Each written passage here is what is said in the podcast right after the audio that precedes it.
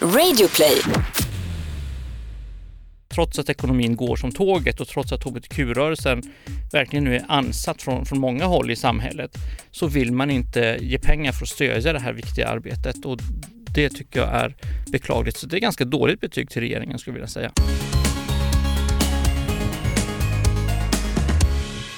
Nu sitter vi här igen, Regnbågsliv, nytt avsnitt, ny gäst. Avsnitt nummer 41 Och du vet att det är det? Jag vet att det är det. Bra koll där. Vet du hur jag vet det? Berätta. För att förra veckans var avsnitt 40 Det är ändå lite en milstolpe för oss, eller? Ja, det är det. Och eh, det är, jag tänkte säga snart avsnitt 100, men det är det inte. Men snart är det avsnitt 52, vad betyder det? Då har vi funnits i ett helt år. Och det ska vi självklart fira. Save the date eh, när Regnbågsliv fyller eh, ett år, det är i februari. Oj, vilken cliffhanger du bjöd på nu. Ja, det kan hända någonting riktigt kul i Stockholm då och självklart kommer våra lyssnare få vara med. Vad smaskigt. Mm. Och på tal om det Anton, så har vi ju en sponsor den här veckan som är Mathem. Ja, det har vi. Och vi är så glada över våra sponsorer som möjliggör Regnbågsliv. Ja men det är underbart, och förra veckan så pratade ju du om att du hade kommit hem från Thailand du kommer ihåg, och helt plötsligt så var kylen full av mat. Och jag vill faktiskt bara fortsätta prata om det på det spåret, att det är så smidigt ju. För du beställer från Thailand, från stranden, och jag sitter i min soffa, kollar på mina favorit-tv-program, och så sitter jag där och bara klickar i de varorna jag vill ha. Vad är, vad är dina favoritvaror då? Favoritvaror just nu är glass. För jag blev så inspirerad av, av din kod, jag använde faktiskt den förra veckan, glass. Ja, om Men du måste äta mer än glass. Ja, och jag äter ju det, för jag betalar ju, jag beställer ju för över 700 spänn och då får man ju använda glasskoden gratis liksom, om man beställer från mathem.se Mm. Och eh, jag vill fortsätta den här veckan med det, för att det jag älskar att göra just nu, med all den tid jag sparar när jag slipper gå ner på matvarubutikerna på stan och stå i kö och du vet, inte hitta i butikerna och så bära tunga kassar som går sönder jag kollar på mina serier, och nu har jag en favoritserie som är Will and Grace. De har ju kommit tillbaks med nya avsnitt. Just det, det har de. och det handlar om en kille som är bög, som heter Will, som bor med sin bästis Grace.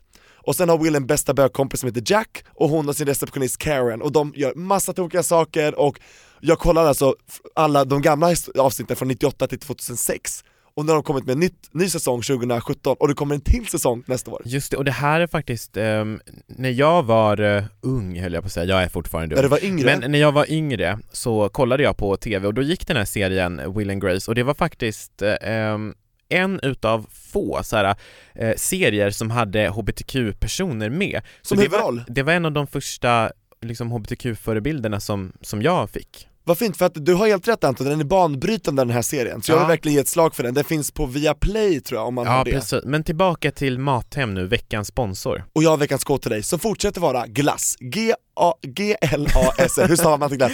G-L-A-S-S Och om du köper för mer än 700 spänn på maten.se och anger den här koden, då får du gratis glassprodukt, regnbågsglassen. Ja precis, för det är inte vilken glass som helst, det är den här äh, regnbågsglassen då va, som jag hade förra veckan eller? Precis Ja den är så god, alltså jag kan verkligen tipsa om det. Och så jag älskar regnbågsprodukter, att ha hemma liksom Jag i vet, det är kylen, så snyggt skafferiet. Och Ja. spara, jag sparar förpackningen så kan jag ha det som matlåda sen till andra när jag lagar mat liksom Jag tycker Ja, men det är Du är underbart bara en vandrande regnvåge du. Men du vet, just nu så har min bästa, bästa obsession, det är att sitta och kolla på TV på natten och äta glass, jag tycker det är så skönt Ja, så in på mathem.se och ange koden GLASS när du handlar för över 700 spänn så får du den helt gratis. Ja, med leveransen, och man får ju ett sms med exakt tid när leveransen kommer också, man slipper så här vara hemma mellan 12 och 5, utan det kommer 12-15, då kommer Mathem-bilen Just det. och bär upp, så att det är så bra med exakt tid. Så att, tack så jättemycket Mathem verkligen för allt, ni vet vad ni gör. Ja, tack. Ja, och eh, det ska bli väldigt eh, liksom skönt också att få in eh, gästen här nu, Magnus Kolsjö. Ja, Magnus Kolsjö kan man säga, man kan säga Magnus Kolsjö också, det ja, gör han förlåt, själv. jag har så svårt med efternamn där när jag inte Ja, vet vad jag ska säga. det är ingen fara Tobias, jag tror inte att han eh, bryr sig om det. Men Magnus är ju tillförordnad ordförande för organisationen RFSL, som vi har snackat om tidigare. RFSL är också en av våra sponsorer i podden, men det är inte därför Magnus är med här, utan det är bland annat för att han är duktig på hbtq-historia och sen är han ju en hbtq-kämpe också. Och jag tänkte vi ska snacka lite om så här, politik, vara lite allvarliga för en gångs skull. Vi, vi brukar vara det ibland, men nu har vi inte, ja, vi kan, vi kan snacka lite om så här aktuella händelser. Vad gör politikerna? Vad gör de inte? Och så vidare. För han har ju stenkoll på det. Det har han stenkoll på, absolut. Eh, men innan vi tar in veckans gäst Magnus Kolsjö i studion så tänkte jag kolla med dig Tobias hur du mår idag. Viktigt att fråga. Ja men jag mår bra, jag är utvilad, har sovit länge, jag är taggad liksom på ett nytt avsnitt här och eh, jag har ju flyttat in färdigt nu. Mm. Alla kartonger är typ upplockade så att jag känner mig väldigt välinstallerad i mitt nya hem. Är du nervös inför eh, fredag? Nej, inför lördag? Just det, vi ska ju iväg till Värmlands bokfestival Anton. Ja, precis. Och eh, vi åker ju ehm, på nu i morgon åker vi, alltså nu eh, vi åker på fredag och eh, kommer livepodda på lördag på Värmlands bokfestival. Så har du vägen förbi, åk dit, gå in på, googla på Värmlands bokfestival så ser du exakt tid, jag tror det är 10.30 som vi går på scen och Ja. kommer köra en halvtimme ungefär med eh, gäst. Det ska bli superkul. Och vi kommer vara i Nöjesfabriken i Karlstad, klockan 10. Men Anton, innan Magnus Kolsjö kommer in, vill jag bara kolla med dig, hur mår du? Ja, jag mår faktiskt väldigt bra. Du snackar om att du har sovit mycket utvilad. Jag har sovit för mycket så att jag nästan är så här huvudvärks eh, o, eh, outvilad. Förstår du vad jag menar?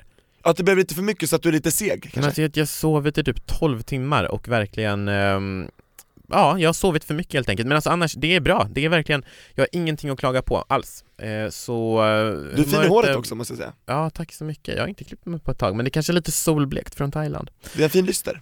Thank you. Men eh, jag tänker också så här, innan vi eh, kör igång med eh, intervjun så ska vi också göra en liten rättelse från förra veckans avsnitt.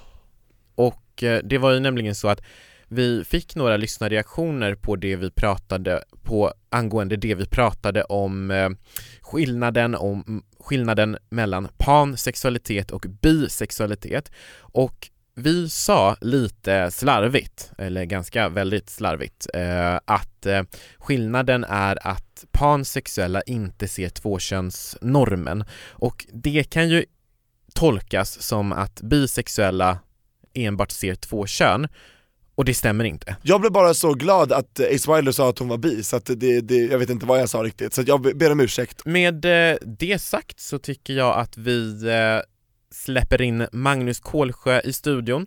Jajamän, välkommen in Magnus!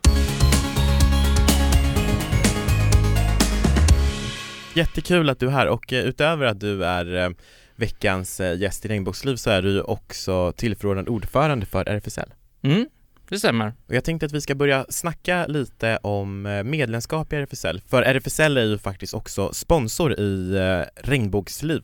Varför tycker du att man ska bli medlem i RFSL? En viktig sak är ju att ju fler vi är, desto starkare röst är vi för att kunna förbättra livet för hbtq-personer. Att göra det bättre. Så det tycker jag är jätteviktigt. Men sen finns det här social gemenskap, få hitta på massa roliga aktiviteter och göra ny politik och påverka samhället tillsammans. Mm. Är du medlem Tobias? Jag är självklart medlem. Det jag frågade innan va? Ja, men jag trodde att jag var medlem, Magnus, faktiskt för länge sedan, men det var jag inte. Mm. Är det vanligt att många tror att de är medlemmar, men så är de inte det? Ja, det är väl många faktiskt som tänker så här att jag borde varit medlem och så har man inte tagit tag i det. Det Så tror jag är det jag. viktigaste. Ja. Det är så jättelätt. Du bara gå in på rfsl.se engagera dig och där kan man bli medlem och det kostar 100 kronor per år och eh, går man med så här i slutet på året så blir man medlem både för det här året och för hela nästa år. Ja, och jag tycker det är så eh, sjukt viktigt att man blir medlem faktiskt. Även om du inte vill engagera dig så gå med och stöd eh, kampen för det är så otroligt många som tar det för givet och tänker att någon annan ska göra eller någon annan ska engagera sig. Så ja, gör som Magnus säger och gå in på rfsl.se och bli medlem. Ett poddtips från Podplay. I podden Något Kaiko garanterar östgötarna Brutti och jag, Davva, dig en stor dos skratt. Där följer jag pladask för köttätandet igen. Man är lite som en jävla vampyr. Man har fått lite blodsmak och då måste man ha mer. Udda spaningar, fängslande anekdoter och en och annan arg rant. Jag måste ha mitt kaffe på morgonen för annars är jag ingen trevlig människa. Då är du ingen trevlig människa, punkt. Något Kaiko, hör du på Podplay. Därför är gardinerna. nu.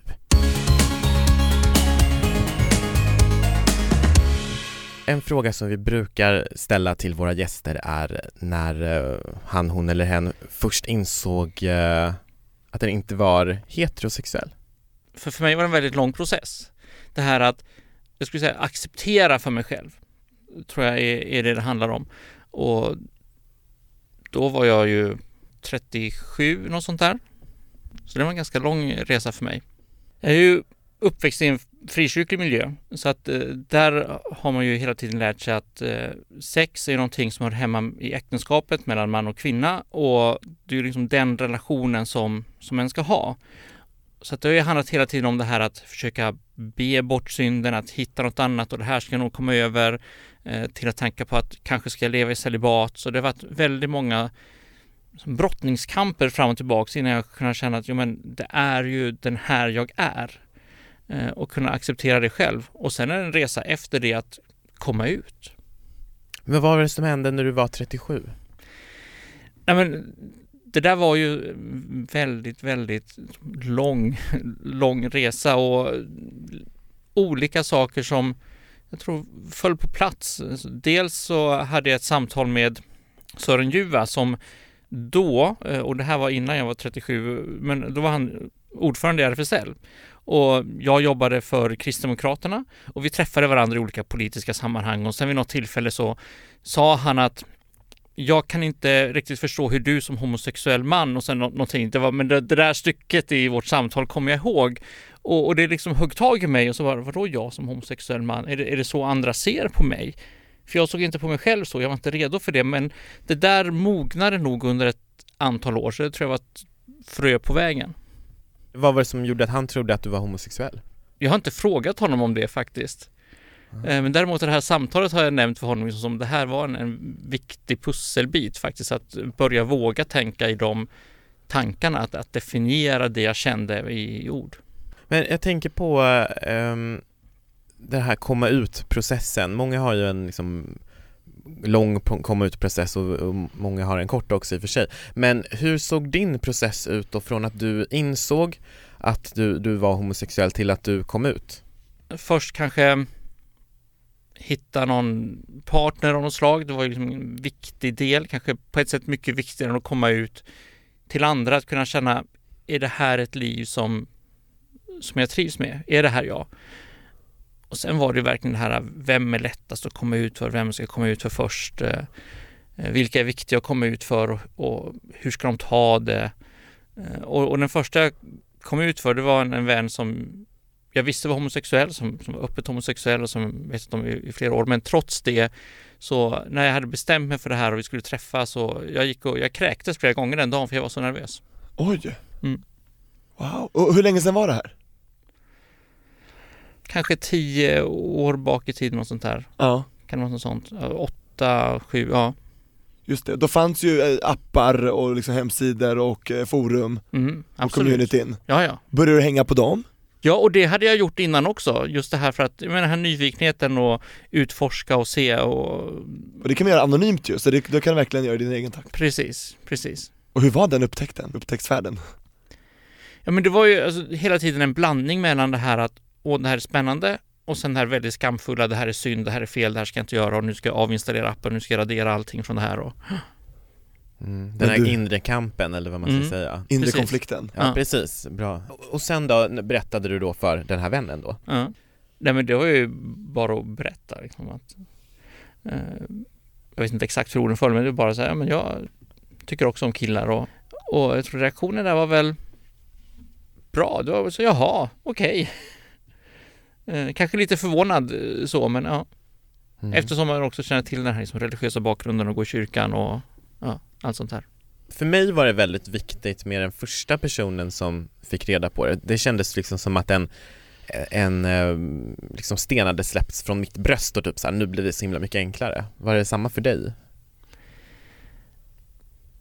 När man berättat där och då var det verkligen en, en sten som föll men det, det, var ju inte lättare andra gången och tredje gången. Och, det var inte det? Nej. Men med familjen och så, blev det ett problem eller blev det en... Eh, med tanke på frikyrkan?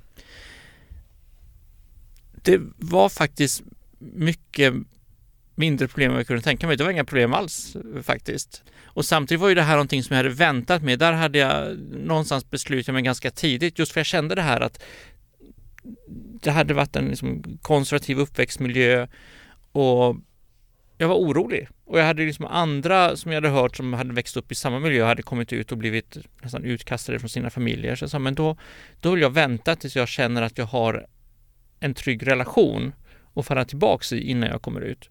om något skulle hända så har jag i alla fall det. Så därför så kom jag ju liksom inte ut förrän jag hade det. Men eh, från den familjemedlem där jag känt kanske mest oro fick ett väldigt fint brev som var så här och det här har vi nog anat och hälsa din partner jättevälkommen till familjen och ska bli så roligt att ses och helt annorlunda än alla mina farhågor. Gud vad skönt. För som du sa, det är inte garanterat att det ska bli så. Nej, precis. Ja. För jag ju också lite liknande miljö, frikyrka och sådär, och mina föräldrar reagerade ju inte så som din familj, men sen efter flera år då blev det acceptans. Mm. Tog nu, lång tid. nu har ni ju en jättebra relation. Vi har mycket bättre relation har vi nu. Ja. Det här med att komma ut, det är så sjukt att det fortfarande ska vara så pass eh, stort steg, eller jag vet inte hur man ska säga men det vanligaste brevet vi får det handlar ju om så här, hur ska jag göra för att komma ut och liksom en rädsla för att komma ut från alla olika åldrar. Varför ska det vara så laddat? Men jag tror att det Mm. handlar mycket om det här att det är så mycket en del av en själv och ens identitet och att och det finns en risk för att me- för att jag och min identitet och den jag är inte kommer bli accepterad.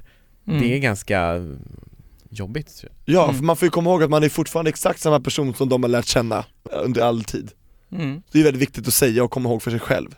Man har inte ändrats bara för att man har upptäckt en sak. Nej, och jag gjorde också så, just med några vänner och kollegor och sånt så var det verkligen det här komma ut, berätta och det kände jag var ganska jobbigt. Eh, Med min familj så gjorde jag, ja, men precis som mina systrar gjorde när de har träffat en man och det var faktiskt när vi förlovade oss. Nu har jag förlovat mig med den här mannen.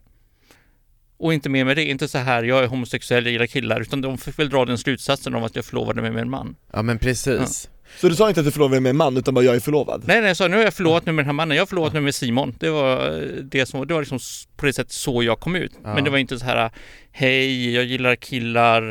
eh, Och jag Ingen lång harang eller? Nej, precis. Utan jag tänker mig så, är du heterosexuell så är det inte så att jag skulle komma hem, hej, jag gillar tjejer. Hallå. Utan eh, då kommer du liksom när du väl har en partner och tar med dig hem så ser de ju, ja men det här är liksom min barns partner och på samma sätt blev det i det här fallet för min, min pappa och mina systrar. Och hur reagerar du då? Var det såhär, åh vad kul? Typ. Ja, du var väl... Pappa är kort och koncis. Grattis! och mina systrar tycker det var roligt och ja, väldigt så här, när ska vi ha bröllop? Vi vill köpa klänningar. Och, ja. Och hur kändes det för dig att höra? Det var ju väldigt skönt, just för det har funnits allt den här oron eh, tidigare. Och nu jobbar ju du eh, för att det ska bli lättare för alla hbtq-personer Ja. eh, att ja, men, komma ut och, och ja, allt möjligt egentligen för att deras liv ska bli bättre, eller våra liv ska bli bättre. Och jag tänker vi ska snacka lite om, eh, om RFSL och, och vad ni gör, men innan så tycker jag, för jag har förstått att du har bra koll på hbtq-historia. Ja, jag tycker att historia är viktigt och, och förhålla sig till och förstå att eh, vilket sammanhang man är. Att i Sverige har vi idag förhållandevis bra som hbtq-personer. Men att inte glömma bort den långa kamp som har varit innan vi faktiskt kom hit. Och det är också bra att veta i kontakt med andra länder, hbtq-personer i andra länder som inte har det så bra, så kanske de känner att åh, i Sverige är det så bra och det gick så fort. Och sen komma ihåg att det gick inte så fort. Mm. Det tog ganska lång tid att komma där vi är. Vi började bara tidigare än vad de gjorde. Precis. Ja, är det någon speciell milstolpe som du tänker på Magnus, eh, när du tänker på, alltså som har varit extra viktig för eh, hbtq-rörelsen i Sverige? Alltså, hela förutsättningen för att vi överhuvudtaget ska komma någonstans, det var det här att avmystifiera eh, vad det här handlar om.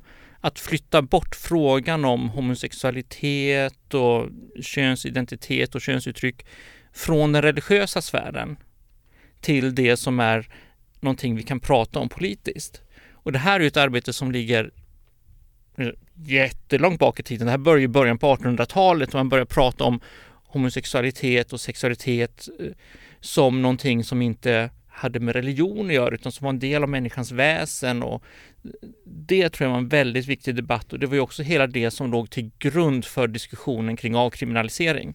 Så jag skulle säga att man kan prata om väldigt många milstolpar och reformer men jag tror det här att avmystifiera eh, där i någonstans ligger början. Och för det är ju det vi ser i många länder idag. Du sitter ju så fast i religionen att det här är en religiös sak. Religionen ska gå emot det här. Och där tror jag man måste börja. Menar du alltså, om jag förstår rätt, att folk tror att det här var något, något djävulen som var i en? Ja, precis. Lite så, okej. Att det på något sätt Fattar. då var förtappade människor. Och det ser vi ju i många länder idag att det kraschar in mot religionen hela tiden och det är liksom religiösa regler och det är kyrkor och det är moskéer och olika typer av religiösa organisationer som förföljer hbtq-personer och, och arbetar för att det ska finnas lagstiftning som på något sätt implementerar den religiösa tron in i lagboken. Och där tror jag det är jätteviktigt att ta bort det här från religionens sfär och för in det i den politiska kontexten. Och då kan man börja få reformer. Så Mm. det tror jag kanske är den viktigaste som hände eh, med början i början på 1800-talet och sen så tog det faktiskt ungefär 100 år innan det verkligen blev en politisk diskussion kring det här. Och, och sen så kom ju avkriminaliseringen då 1944. Så det är en lång resa från att man börjar och sa det här är inte religion, det här är något annat till att vi fick en stor och, och första politisk reform på området. Ja men för det är nästan otänkbart att föreställa sig att det faktiskt var olagligt att vara homosexuell innan 1944 Alltså Mm. att man kunde liksom bli gripen Eller var det när man utförde homosexuella handlingar som, man, som var olagligt? Ja, då, Och det var det det var? homosexuella handlingarna, precis. För det är ju handlingarna som du kan se. Ja, Du ser ju inte riktigt vad en det är då man känner. begår brottet inom citationstecken så Ja, att säga precis. Men att vara, att gilla killar, det kan man göra i tysthet och är inte olagligt Nej så men, jag fattar, Ja, wow. Och det är ju fortfarande olagligt i eh, en hel del länder, över 70 länder. Bland annat eh, Iran och Saudiarabien och Sudan så är det faktiskt eh, förenat med dödsstraff att utföra homosexuella handlingar idag. Bara när man visar kärlek, det är det som är helt sjukt. Ja, ja men Och då är det också andra länder där du kan få piskrapp och, och annat. Så att eh, vi såg ju det i Indonesien till exempel när svenska kungaparet var där så var det ju några homosexuella som bestraffades eh, samtidigt som statsbesöket pågick. Men kungen var inte där och Kungen var inte det. där då, utan däremot så har ju kungen berättat att de eh, tog upp frågan om hbtq-personers rättigheter med den indonesiska regeringen och det eh, tycker jag är väldigt stort att den svenska kungen nämner att det här är en fråga som de tog upp och som, som var viktigt under besöket. mm. Det visar ju hur viktig den här frågan är i Sverige och i den värdegrund och de värderingar som vi arbetar utifrån både i våra internationella relationer men också i, i samhället här hemma. Mm. Men då blir man så nyfiken på, hur var reaktionen då på kungens fråga? Får man det, veta det, det? det har vi inte fått veta. Nej. Nej jag kan tänka mig att den var ganska kort då bara, nej Det vet man ju, det, det går ju inte att veta liksom om man inte satt med i det rummet Precis, Jag tror men, inte det är någonting de berättar nej tror jag inte, för det gick nog inte så bra Men det, det viktiga är i alla fall att börja prata om det, sen Ja. Mm. hoppas man att reaktionen ändras 1944 då, avkriminaliseringen. Vad mer har varit viktigt? Eller eh, det finns såklart tusen milstolpar som har varit, men någonting som du tycker är extra viktigt? Sverige var ju också först med att eh, ge transpersoner möjlighet att ändra juridiskt kön. Det var ju 1972. Eh, nu är den lagen ganska gammal och det är dags att uppdatera den. Och där hade vi ju ett löfte från regeringen att det här skulle göras under mandatperioden och det skulle finnas en ny lag innan valet. Nu finns det ännu inte något förslag till den här lagen som har gått ut på remiss som det heter. Man skickar runt och frågar vad tycker ni, är det här ett bra förslag? Så att det betyder att det här är ett löfte de inte kommer hålla för att nu har tiden sprungit ifrån dem. Det är mindre än ett år kvar till valet Det är mindre än ett år kvar och det tar lite tid från det att du skickar ut det här förslag på remiss och frågar om det här är ett bra förslag till dess att du kan lämna ett färdigt förslag till riksdagen. Och sen har ju riksdagen sommarlov från juni Ja. så att eh, då måste ju saker vara färdigt och, och beslutade. Så här tror jag att vi tyvärr ser ett eh, stort eh, sviket vallöfte. Mm. Och vad är det exakt man sviker? att man lovade att dels ska det här med juridisk könstillhörighet bestämmas utifrån en självidentifikation, att du ska berätta eh, Eh, vilket kön, juridiskt kön du har. Att det inte ska vara någon myndighet som lägger sig i och utreder och håller på och gräva och tycka till och kanske sätta stopp för det här, så som det är idag där du har Socialstyrelsens rättsliga råd. Och sen handlar det också om bättre och lättare tillgång till könsbekräftande vård, där man kan sänka åldersgränserna så att unga personer får tillgång till en vård ifall de är säkra på din könsidentitet redan i ung ålder för då får du bättre resultat och du får också en bättre hälsa. Unga transpersoner mår ju väldigt dåligt. Transpersoner generellt har en sämre hälsa än andra personer i samhället och det här skulle vara någonting som skulle kunna innebära oerhört mycket. Men tyvärr så har regeringen inte kommit fram här och, och det är jättebeklagligt och jag kan inte förstå hur det kan vara så i en regering där man politiskt sett utåt säger att det här är någonting som är viktigt och som vi ska genomföra. Och när det väl kommer till kritan så lyckas man inte med det. Mm. När vi ändå pratar om politik, då svensk politik, regeringen har ju slagit sig själva på bröstet lite och sagt att de gör väldigt mycket för hbtq-personer. Tycker du att de gör nog mycket? Alltså jag tycker att den enda konkreta reform eh, som man ser, det är ju att ensamstående kvinnor har fått eh, möjlighet att inseminera på klinik i Sverige. Däremot så lovade ju regeringen att eh, stärka stödet till hbtq-rörelsen med 3 miljoner kronor per år. Det har blivit 2 miljoner kronor och senast jag pratade med regeringsföreträdare och frågade när kommer den sista miljonen? Ni har en chans nu i december. Då fick jag svaret att den frågan inte är prioriterad för oss. Så här har vi då, trots att ekonomin går som tåget och trots att hbtq-rörelsen verkligen nu är ansatt från, från många håll i samhället, så vill man inte ge pengar för att stödja det här viktiga arbetet och det tycker jag är beklagligt. Så det är ganska dåligt betyg till regeringen skulle jag vilja säga. Vad skulle du säga Magnus är det största hotet mot hbtq-rörelsen idag i Sverige framförallt? Tittar man på den organiserade hbtq-rörelsen så är ju högerextrema grupper ett hot med det hat och det våldskapital de har. Men sen har vi ju också vad jag brukar beskriva som högerextrema gruppernas parlamentariska gren, Sverigedemokraterna, som finns i riksdagen idag och som har en möjlighet att påverka politiken och, och de har ju ingen progressiv eller liksom positiv hållning i hbtq-frågor. De är ju inte för samkönade äktenskap. De är ju inte för hbtq-personers möjlighet att adoptera. Möjligtvis kan de tänka sig att behålla någon form av diskrimineringslag. Men skulle Sverigedemokraterna få större inflytande i politiken så kan det ju vara väldigt dåligt för hbtq-personer och hbtq-rörelsen. Men är det bara högerextremism som är hotet? Finns det inte extremism från flera olika håll som hotar? Jag tror, tittar man på hbtq-rörelsen så, så tror jag det är det. Eh, ser du på enskilda hbtq-personer så har du ju svårigheterna som finns i konservativa miljöer. Jag berättar ju själv om min uppväxt. Nu hade jag en bra uppväxt, men i, i konservativa religiösa miljöer av olika trosinriktningar så kan det vara svårt som hbtq-person och det kan finnas uttryck i det som kallas hedersnormer som kan begränsa möjligheten och som kan utsätta dig för hot och, och våld. Så det är ju också en, ett problem och en utmaning, men inte så mycket ett hot mot hbtq-rörelsen men mer mot enskilda hbtq-personer. Och jag Förstår. tror att det är viktigt att se att det här är två olika slag av, av eh, hot och problem som vi pratar om. Jag tänker också att det är viktigt att belysa att eh, närvaron av till exempel, eller den ökade parlamentariska stödet för eh, Sverigedemokraterna till exempel, det legitimerar ju också eh, till mångt och mycket hbtq-fobiska uttryck till exempel. Alltså det gör ju att det ses som mindre extremt att tycka och tänka så. Jag tror att mycket av hotet mot eh, Pride-parader till exempel som, som vi har sett, eh, jag pratade med en företrädare för en, en Pride-festival i, i södra Sverige bara för någon vecka sedan och hon hade varit jätteorolig innan för att det skulle vara nazister på plats och, och så vidare. Eh, och det är ju ett hot som jag inte tycker mig ha sett så mycket tidigare. Nej, jag tror vi har sett en ökning av hoten från nazistiska grupper och, och våldsamma högerextrema grupper bara de senaste åren. Eh, I somras i Almedalen så hade RFSL ett eh, seminarium om det här som man kallar krympande utrymme för hbtq-organisering. Och då vi berättade att vi hade gått igenom det senaste året och sett vad har Nordiska motståndsrörelsen gjort mot hbtq-rörelsen. Och då kunde vi se att det fanns ett 40-tal olika incidenter bara på ett år av flaggbränningar, klistermärkskampanjer, eh, störa prideparader på olika sätt genom att bryta in i paraden eller stå vid sidan om och demonstrera. Och det är nästan en i veckan.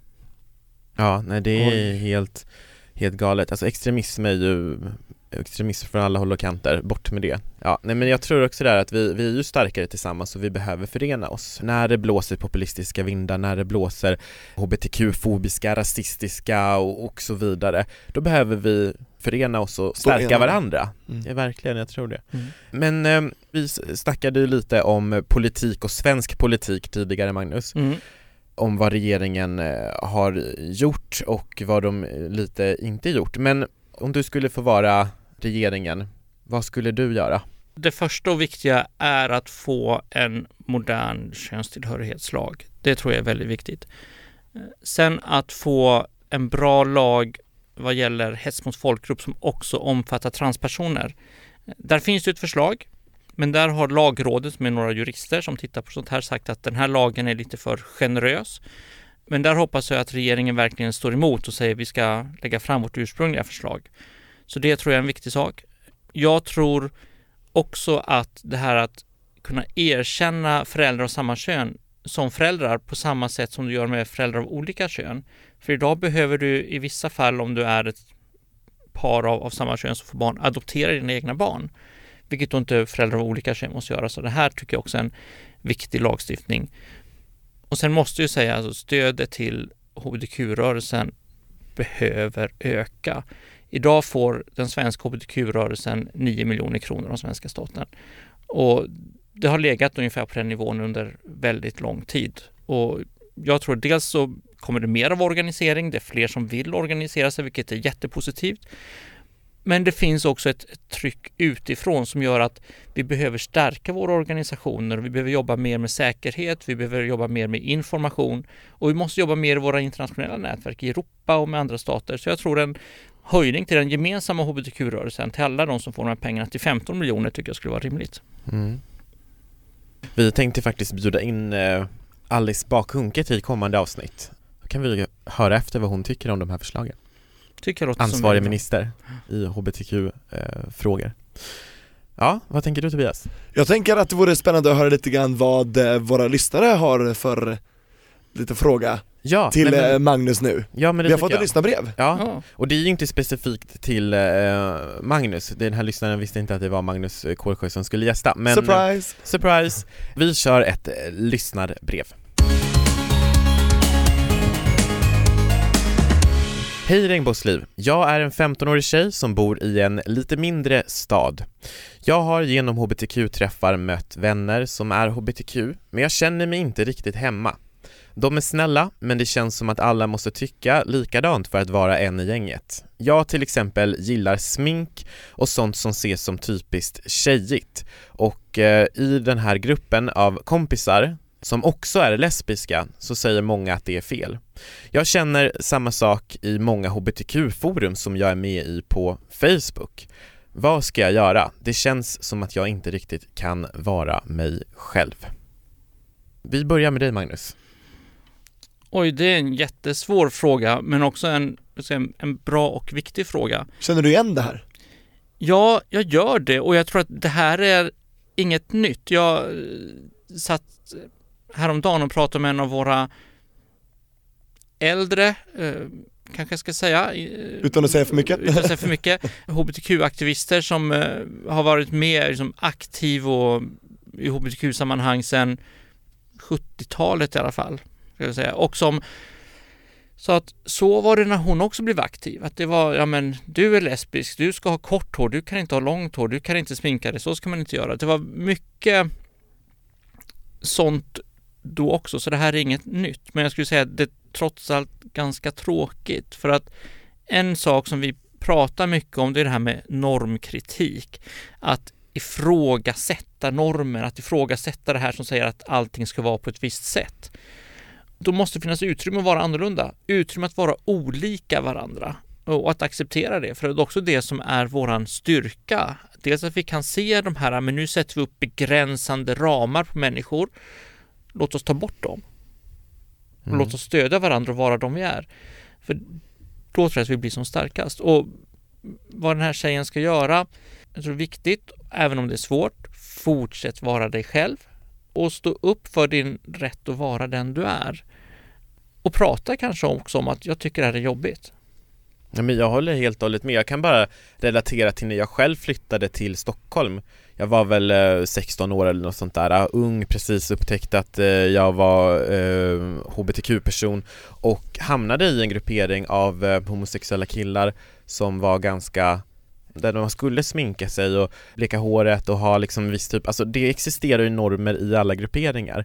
Jag själv ingick liksom i det, jag hade nästan, alltså jag nu, jag är väldigt så här, använder inte smink, ser ganska naturlig ut enligt mig själv så eh, men, Lite smink har ändå? Ja men alltså jag, jag att man kommer in i en, i ett eh, gäng och i det gänget så existerar det normer och det är svårt när man själv är identitetssökande att inte anpassa sig till de normerna, precis som det är svårt för en hbtq-person för att vara normbrytare hela tiden, för det är jobbigt att vara normbrytare. Och jag tror det är jätteviktigt det du säger Magnus, att vi i hbtq-rörelsen som ju på så många sätt är föregångare i det här normkritiska, att vi också ska vara Uppmärksamma, uppmärksamma Ja precis, uppmärksamma på vilka normer vi skapar och vilka norm, typ av normbärare vi själva är. För vi måste ju föregå med gott exempel i våra egna forum. Alltså hon måste kunna Ja. känna sig som tryggast i, hos RFSL och sen kan Ja nu var inte det här RFSL eh, så, det var Nej, det, en det var- hbtq-träff och då, det kan ju vara vilken hbtq-träff som helst. Kan hon vända sig till den som är ansvarig för forumet? Är det där man kan vända sig om man känner sig lite otrygg? Det kan man göra om det finns någon som är ansvarig, för det är också så här de här självorganiserade grupperna som ju finns mycket av idag. Där är ju alla lite ansvariga. Och, och, men kanske finns det någon som är informellt ansvarig eller om man känner ett större förtroende för så ska ju prata med, med dem och, och berätta om det här känner jag. Mm.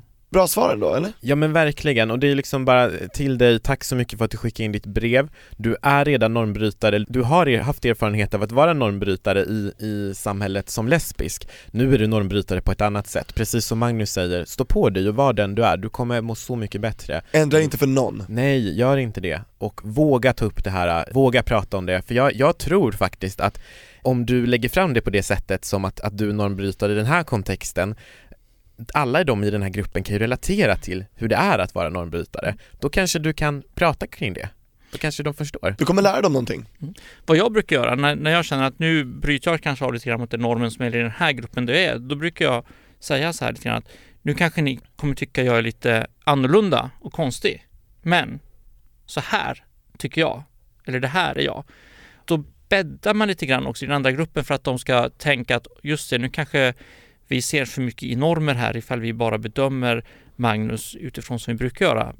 Men nu kan vi sänka den här garden lite grann och tänka bredare. Just Precis, det. utan att göra det anklagande. Precis. Så liksom Just det. avdramatiserar man det hela Ja. och påminner dem om hur det är, ah bra. Ja. Ja, men jag tycker det var ett bra svar. Tusen tack för att du eh, skickade in till oss och du som lyssnar, fortsätt göra det. Vi heter Regnbågsliv på Instagram och Facebook. Det är bara att skicka ett DM eller ett eh, privatmeddelande till oss. Vi läser allt. Vi läser allt och eh, vi tar med så mycket som vi bara hinner i, i poddavsnitten. Med tanke på att vi har pratat om historiska händelser i hbtq-världen idag Kanske vi kan få tips från dig Magnus om personer som betytt mycket för hbtq-rörelsen som gäst. Ja, och då skulle det då vara gärna nu levande personer. Ja, men du får gärna tips mycket. om personer som vi borde haft med annars, och, eller tips om andra personer också som vi inte kan ha med som gäster. Nej, men en sån här person som jag känner det skulle vara jätteintressant att höra. eh, Det är ju Frej Svensson som var läkare eh, och som skrev den första debattartikeln underskriven med namn i en svensk tidning om att avkriminalisera homosexualitet. Det här var 1907. Eh, Frej Svensson är ju inte längre i livet, men det hade varit så spännande att se hur fick han den här styrkan att göra det? För det var ju verkligen gå emot samhället och föreslå att man skulle göra någonting lagligt som var olagligt och som verkligen sågs ner på. Och kontroversiellt för Ja. 110 år sedan. Precis. Det var det. Så det, det hade varit spännande. I brist på Frej Svensson Vila i frid. så skulle jag säga Stig-Åke Pettersson som ju har varit RFSL-ordförande två gånger men som har jobbat med att hjälpa hbtq-flyktingar i Sverige sedan 1972. Det är alltså 45 år. Ja, och gör det fortfarande. Han har otroligt mycket spännande att berätta och ett otroligt, han brinner otroligt mycket för, för att hjälpa människor som tvingas fly på grund av sin eh, sexuella läggning och sin könsidentitet och könsuttryck. Det Ja, låter jättespännande. verkligen. Jättespännande. Stig-Åke Pettersson. Ja, nej men det ska jag komma ihåg. Utöver de personerna, finns det några andra du tycker har varit särskilt viktiga för hbtq-rörelsen? Det finns ju såklart eh, jätte, jättemånga. De senaste 70 åren, de 75 åren. Alltså, De senaste 75 åren. eh, Man kan ju inte prata om, om viktiga personer utan att eh, lyfta upp Barbro Westerholm. Just det. som ju var den som när hon var generaldirektör för Socialstyrelsen bestämde att homosexualitet inte skulle anses vara en sjukdom i Sverige 1979. Det var ett viktigt beslut. Sen så tror jag alltså mycket arbete har ju också gjorts gemensamt av som aktivister liksom, inom RFSL, inom FPE som är en organisation för transpersoner och som har jobbat eh, tillsammans för de här reformerna och det tror jag är viktigt. Så jag tror egentligen folkrörelserna, organisationerna har varit viktiga Mm. som sådana. Det var diplomatiskt fint, man vill inte peka ut en viss person utan ändå att många har bidragit. Mm. Men Mm, Barbro ändå, riktig gigant Mm. inom HBTQ, absolut. Lever fortfarande, så att eh, Barbro, vi skickar en förfrågan till dig också. Absolut. Eh, vi är vänner på Facebook. Bra Anton, då tar du lead på det. Jag, jag frågar henne, ja. Grymt. Ehm, tusen tack Magnus för att du ville komma och snacka med oss idag. Ja, tack så mycket att du fick komma hit. Och öppna upp ditt regnbågshjärta för oss. Ja, och fortsätt eh, göra det viktiga jobb du gör med eh, RFSL och du som lyssnar, bli medlem. Vi har sagt det många gånger men vi kommer fortsätta tjata tills alla blir det, jag på att säga. Ja, rfsl.se, där står allting. Mm. Allting. Tack eh, för den här veckan. Ja, tusen tack.